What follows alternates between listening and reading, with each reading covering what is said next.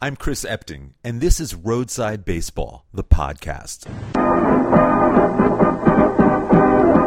Meet the Mets, meet the Mets, step right up and greet the Mets. Bring your kitty, bring your wife, guaranteed to have the time of your life, because the Mets are really knocking the ball, knocking the home runs over the wall.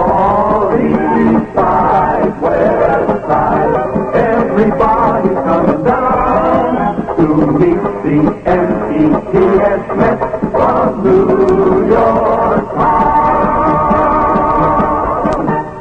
Hello, everybody. This is Lindsey Nelson at Dodger Stadium in Los Angeles, California, welcoming you to another doubleheader brought to you by Ryan.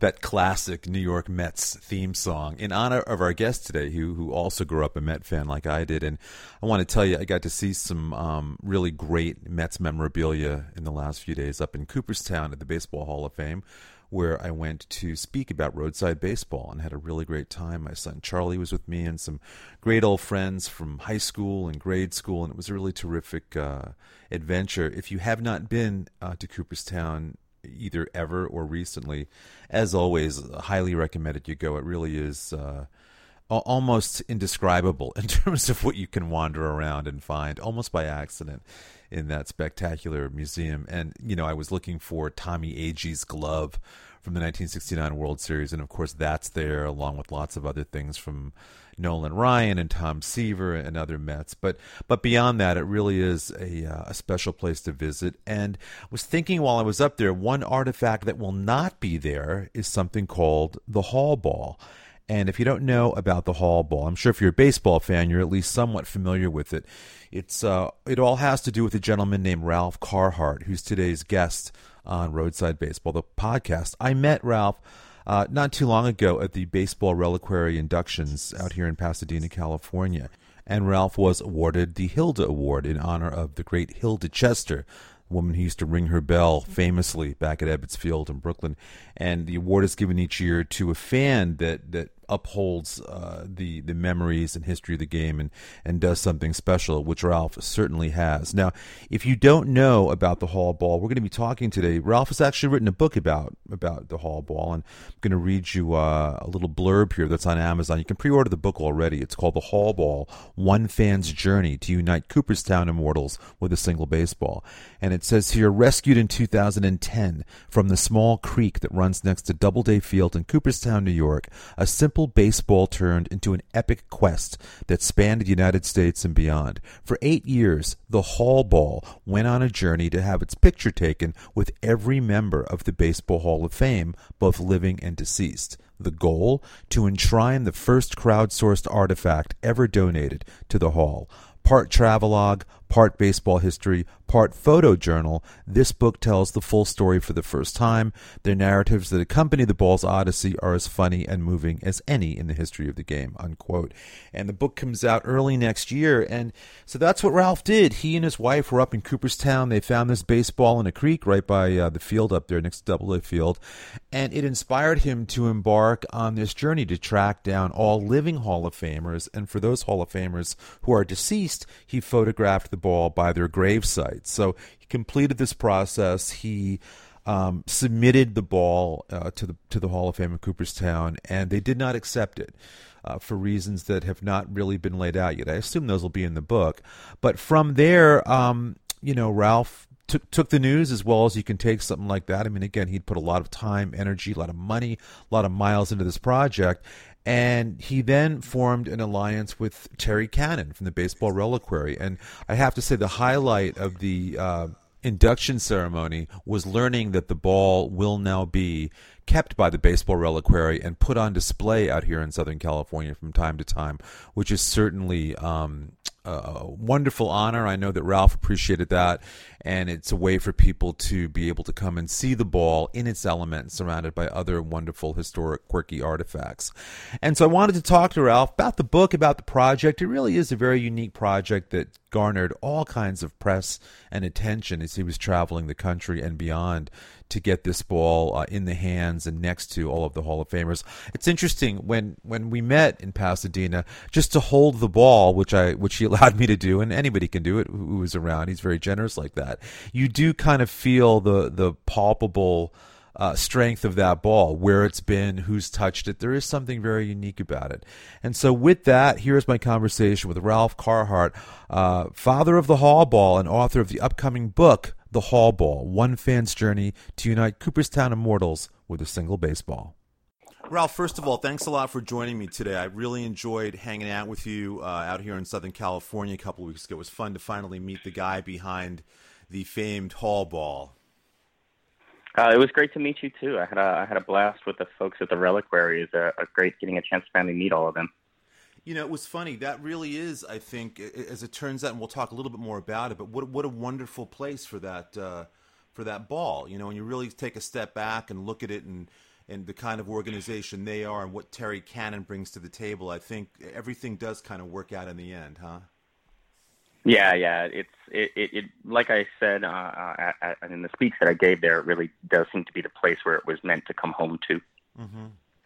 Now, Ralph, as far as the actual ball goes, a lot of people may not be aware, people that have followed the journey, people that have been part of the journey. You know, now that the journey is essentially complete, that you, you checked all the boxes and you did what you set out to do, you've been working for a while on a book about the whole process and the whole journey now, right? I have, I have. For uh, Facebook just reminded me that I've been working on it for about seven years now. Facebook's really good at those. Uh, how much time has passed since we started working on stuff? Since we last did that thing, yeah. Well, seven years—that's something. I mean, as as one who, I mean, I know sort of what it, the time it takes to go into a book. That's actually a really long time. I mean, that's. That's longer than most nonfiction history books. Talk a little bit about how, what the shape the book is taking, and, and, and you know, how that feels, because I know that's another part of the process. And to make it's one thing to do what you did, but then to go and make sense of what you did and add a narrative to it is a whole entirely different project, right? Than than the legwork in getting that ball in the hands of Hall of Famers or at the sites where Hall of Famers are laid to rest. Yeah, and it was it really was a process. The the final book that, that is coming out is probably about the third version of it. Mm-hmm. Um, I had other approaches that I took to writing it very early on, and nothing was really clicking for me. Everything seemed to be a little hollow. And uh, I took a, a trip, I believe it was uh, twenty fourteen. Um, I went to Texas um, to go and uh, take a photograph of the graves in Texas, and I wrote that chapter almost immediately. I think I wrote it on the plane on the way home, and there was something about the way that chapter happened that I really liked. There was something about it that really was interesting to me in a way that none of the other stuff I had written really was, and so I, I went back and I started sort of remodeling Um, the structure of the book and the chapters to more closely resemble what that chapter was. Hmm. You had one of those writer's breakthrough moments. Yeah, yeah, it really was uh, epiphanic, I suppose. Ralph, what did you learn about yourself in writing the book, you know, kind of taking yourself out of the journey for a moment and looking at it objectively, writing about it, thinking about what those words were going to feel like? What did you learn about yourself in the project? Because, again, it's one thing to be in the middle of doing it, but then when you go ahead and document it officially, sometimes you can get a different perspective or just come at it from a different angle. What did you learn about the whole thing um, in writing the book? Well, what I, you know, the, the shorthand that I tell people is that when I started this project and, and the book, um, I I was a, a baseball fan who knew some history. And, um, I you know, I the last, well, the project itself has been eight years. Um, it has been a, my wife refers to it as my graduate program. um, it's been a, it's been a crash course in um, understanding the history of baseball. Every time I went to go and visit one of those graves, I made a point of researching who the person was that I was going to see. You know, there's three hundred, and I guess at this point we had another, so about three hundred twenty-nine guys in the Hall of Fame at this point. Um, and your average baseball fan can really only name, you know, if you were to sit there and say to them, name how many players are in the Hall of Fame, you're, you're going to be lucky to get thirty or forty answers in response. There's a lot of guys in the Hall who were important players, uh, especially in their time, whose names have been a little bit lost, which was sort of the point of the project in the first place. So I had to go back and I had to learn who these people were so that it made sense to me when I went and visited them. So the the personal progression that's happened is that I've, I've sort of found a new focus in life. Uh, I, I'm professionally, I'm a, I, I work at Queens College in Flushing. Uh, I'm a drama teacher. Um, but I, and I've been doing theater as, as a career for twenty-five years now. Um, but I, over the course of the project and, and writing this book, and it is the first book I've ever written. I've always wanted to write a book in my life, and I was never able to, and this is the first one I actually completed. Um, I, I came to the realization that this is actually what I want to do when I grow up. Wow. um, you know, I want to be, I want to be a baseball historian. I want to take the pieces of baseball history and, and help weave them together and help shape that, that narrative going forward and getting people to understand the role that history plays, not just in the game. Uh, and, and, and I know this sounds a little uh, trite, but, but in the history of this country mm-hmm. uh, and the no, the way it is mirrored. That. I don't think that's trite at all. Yeah. I think that's very valid.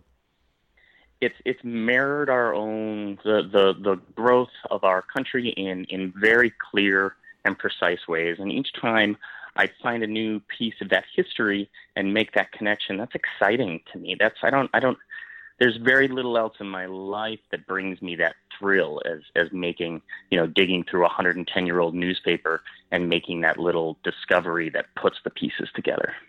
That is an exciting spark when you, when you do find that clue or that piece of evidence, because obviously there's a lot of detective work Uh, that goes into this kind of writing and this kind of creation, and there really is something. Uh, I know that feeling, and you're right. It is. Uh, it's it's just so invigorating when you realize you may be the only person that knows that information all of a sudden.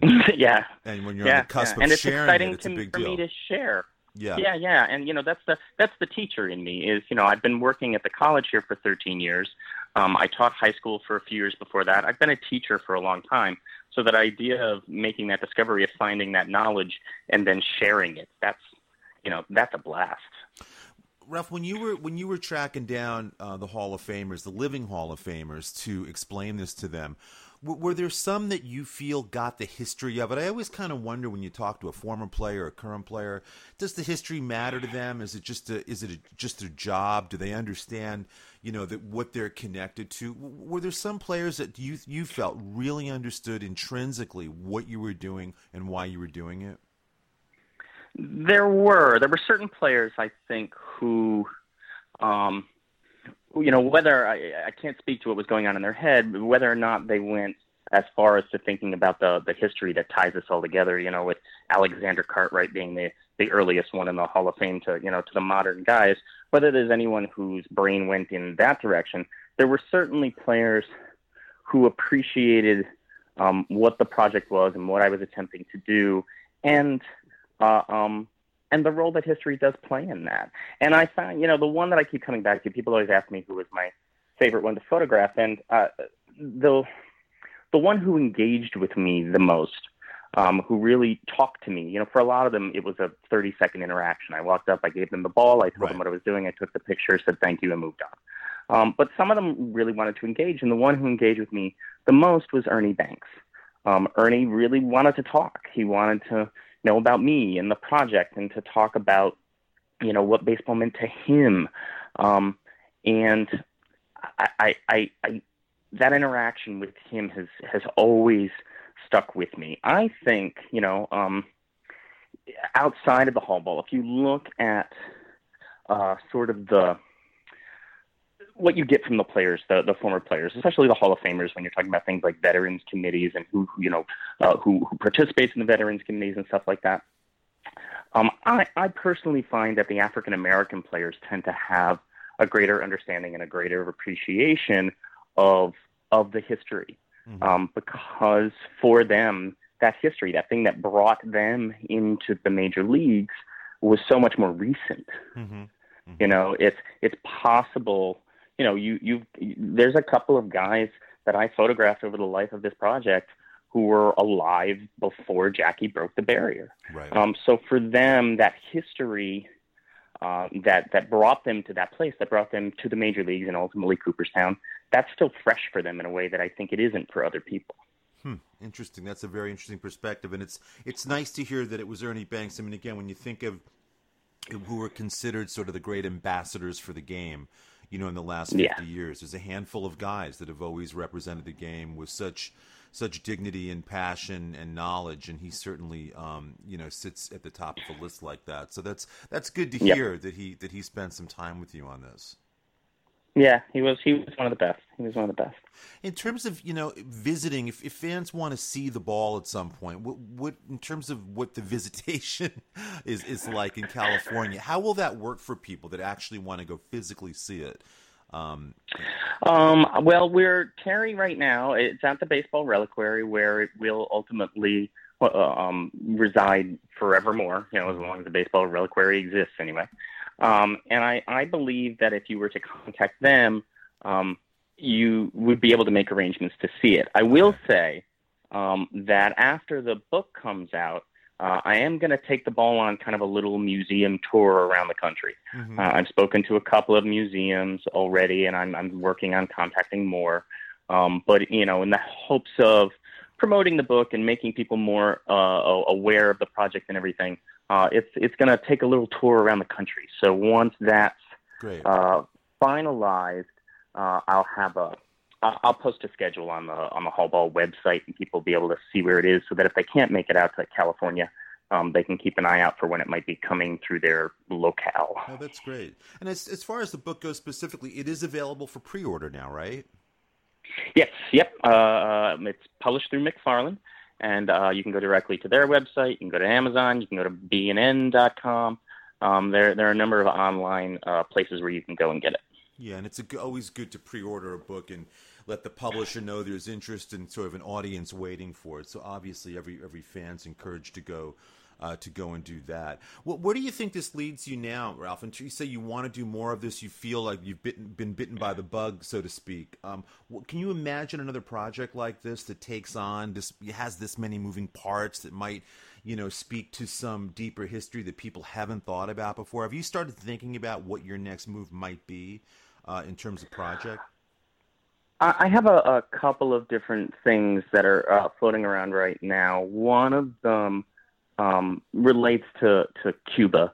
Um, one of the most rewarding parts of the entire project was uh, going to Cuba, which I had to do twice um, because the first time I went, um, I, I was given some bad intel on, on where a couple of the players were buried.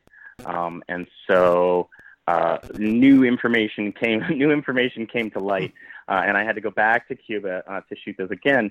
But um, my, I just love that country's passion for baseball. Mm-hmm. Um, it is for them what it was for Americans in the nineteen fifties. You know, how it was still our game. There was, you know, football and basketball were not providing any sort of competition for the right. for the claim of America's pastime. Um, Even uh, in Cuba, even today, while soccer is certainly gaining in popularity in Cuba, uh, baseball is still their sport. And there's something about that passion that really appeals to me. So I have a, a Cuba thought in mind, but I had a whole bunch of other things floating around, uh, including um, taking a look at Brooklyn's baseball. I live in Brooklyn. Mm-hmm. Uh, so taking a look at Brooklyn's baseball history outside of the Dodgers. Um, there's, you know, mountains and mountains of books that have been written about the Dodgers, but the history of baseball within the borough goes back so much farther than that and extends beyond that when the Dodgers left in fifty-seven. Um, so I'm, I, that was another idea uh, that I wanted to explore. And in the interest of paying off the credit card debt from all the travel on the Hall Ball, I decided to stick with the, with the Brooklyn one. So that's what I'm doing right now. Is it's a much more traditional Uh, uh, history that I'm working on uh, than than something like the Hall Ball book, which, you know, uh, uh, the publicity material says, it, it is part history. It's a part travelogue. It's a part photo essay. Mm-hmm. Uh, there's a lot of things going on within the Hall Ball. Whether or not there's another uh, artistic project beyond the writing of a book, uh, some other creative thing, I have some ideas, um, but nothing, nothing that's a finished plan just yet. Mm-hmm. Um, uh, Uh, I'm, I'm going to keep working on the Brooklyn book, and we'll see what happens. Do you remember the first game you ever went to as a kid? Yes. What was it? Uh, the first the first professional game I ever went to uh, was an Albany Colonie Yankees game. I grew up in Albany. Mm-hmm. Um, so I, I saw them when they were – actually, it was even before Yankees. Sorry, they were the Albany Colonie A's at the time. Before they were a Yankees affiliate, they were an athletics affiliate. The first prof, uh, major league game I ever saw was in nineteen eighty-eight – Uh, at Shea Stadium. I was a, a Mets fan, and Darryl Strawberry was sick that day, uh, which was a disappointment to me because I was a huge Darryl fan. Um, they played uh, against Pirates. Barry Bonds was in that game, and um, Strawberry came in in, I think, the seventh inning to pinch hit. He had a stomach virus. He came in to pinch hit in the seventh and hit a two-run home run that ultimately ended up winning the game. Wow. Isn't it amazing yeah. how, how we remember those kinds of moments? And as we get older and yeah. life takes over and all different responsibilities, uh, that first game, those first moments, you, you know, those eye-opening moments we first go to games, I think those are forever tattooed in our brains. I really do. Um, For sure. I, I, I measure my life by what, you know, what was happening in baseball at that point. yeah, no, I get that's it. How I keep, it's how I keep track of things. no, I think I think you're right that those kinds of markers are, are really important, and it sort of makes life easier too when you think about when you do measure it against your team or just what was happening in the majors. That is sort of a nice, easy framework to put on your life to kind of help make sense of it, you know. And I think uh, to your point about baseball being so inextricably tied to culture and society and everything, it's it's not a bad way to go in terms of measuring the meaning of our life. You know, it's, I use it all the time. Yeah. I think it's a great yardstick. Yeah, it's, it's definitely working for us. Are you still a Met fan now?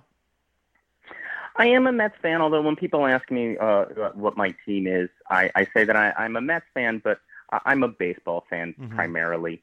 I uh, one of the reasons I got into baseball history oh so long ago was because, you know, as a Mets fan, usually by mid-July, your season's pretty much over with. Yeah. Um, so I um. I, you know, I have such a passion and a love for it that I didn't want my season to be done by mid-July. I needed other things. Um, so I started studying the history of the game. Uh, so the answer I give people now is that, yes, I'm a Mets fan, but I, I'm a baseball fan. It doesn't bother me when the Mets lose, and I don't need them to be in the playoffs for it to be interesting to me. The story that each baseball season writes is is an, is interesting enough for me. That that's what really matters to me. See, that's why I was wondering, because I wondered, it's so nice to hear, because I think that a project like you undertook with the Hall Ball, not just taking it around, but writing the book, it does, I think, sort of um, rewire your brain a little bit about the game beyond your own city and your own backyard. Um, a lot of times yeah. fans get so dialed into their own team that that's it, that everything hangs in that balance. But when you get out and do what you did, all of a sudden, you know, it's hard to not be, you know, impressed with all of these stories and not appreciate fans, and I think fans in other cities and just, you know, writers in other mm-hmm. cities and just the way other people mm-hmm. absorb and experience their own baseball. For sure. For you sure. Know. And the way, you know, you the, the the stories of other organizations, you know, being from New York, uh, you know, I had my Mets, and then, you know, it's a Yankee town. I'm, I'm inundated with the Yankees, as is, you know, quite frankly, a, a lot of the rest of the country. That's what happens when you win twenty-seven world championships. Um, and some of those other franchises, their stories get lost in all of the, the media babble. And I was able to, you know, in my research of these individual players, start learning more about the histories of some of the other franchises. And, and um, you know, that, that learning process was fascinating to me. Fascinating. Was there a ballpark that you saw? I don't know if you were taking many games on your trip, but was there a park you experienced around the country, minor or major league, that, that opened your eyes or, or really impressed you? I, uh, I'm a fan of uh, P N C in Pittsburgh. I um, I did, uh, on the you know, while I was out and about, I tried um, to uh, go to games when, they when you know, when teams were in town. Sometimes that panned out, sometimes it didn't. Um but the the park in Pittsburgh is just particularly, the setting, uh, all of it, it's just something that's particularly um, appealing to me. Mm-hmm. Uh, when I was first there, um, you know, because uh, I also have a, a, a sincere interest in Negro Leagues, uh, and I do a lot of research in that in that realm. And when I was first there, they had this uh, great uh, setup in Pittsburgh uh, where they had a lot, uh, about nine statues of some of the prominent Uh, uh, figures from Negro League history. Those have moved now to some controversy. They're located in other places around Pittsburgh. Um, but there was, you know, again, beyond the beauty of the park, there was that nod to history and the role that Pittsburgh plays in the Negro Leagues. You know, it's probably second only to Kansas City in terms of the important role and importance of it in, in uh, Negro League history. Well, listen, Ralph, Ralph Carhart is the is the author, historian, traveler, and baseball dreamer. The book is called The Hall Ball: One Fan's Journey to Unite Cooperstown Immortals with a Single Baseball, and it comes out in January, right, Ralph, of two thousand twenty? That's uh that's the current that's the current goal. Mm-hmm. Well, I know that can change. You know, these but things it, change. Yeah, but early, but early that, yeah, twenty twenty. The current release date is January. But you yeah. can pre-order it now. You can get your own copy reserved mm-hmm. right now at Amazon, Barnes and Noble dot com, wherever books are sold online. McFarland. And uh, I can't wait to read it. We'll have to check in again, Ralph, once the book's out, and we can kind of break it down for people because, again, it's I'm really excited to hear what you did, how you processed and synthesized your journey into a personal narrative, because it really is – it just sounds like such a fascinating uh, narrative, and what you learned along the way. I'm sure you share a lot of things with people, a lot of emotions and a lot of stories and things. So it should be a wonderful baseball read to kick off next season. So congratulations in advance, man. Thank you so much. I'm I'm excited to share the story. It's been, um, uh, you know, it is a personal journey, um, but it is one that when I when I tell other people about it, especially baseball fans, um, there's an eagerness, there's an excitement. I, I get a lot of uh, the response I get often is, "Man, I wish I could have done something like that." Yeah. Um, so I'm excited to share it with folks so that they can sort of see um, what the reality of, of a project like that is. Excellent. Well, thanks for taking some time to chat today, Ralph, and we'll obviously follow up once the book is out. I can't wait to talk to you. And there you have it, my conversation with Ralph Carhart, author of the upcoming book, The Hall Ball, One Fan's Journey to Unite Cooperstown Immortals with a Single Baseball. And he certainly did that with his terrific project. My name is Chris Epting, author of the book Roadside Baseball. If you want to check that out, it's um, been doing well this summer. I've had a really good time out there on the road talking about it, especially up in Cooperstown. There's nothing like stepping into that theater, knowing who's been there before you to talk uh, amongst all of those amazing artifacts. So for those of you who are up there, I really appreciate it. It was great seeing you, and I look forward to being back up there again at some point in the future. In the meantime, my name is Chris Epting, and this has been Roadside Baseball, the podcast.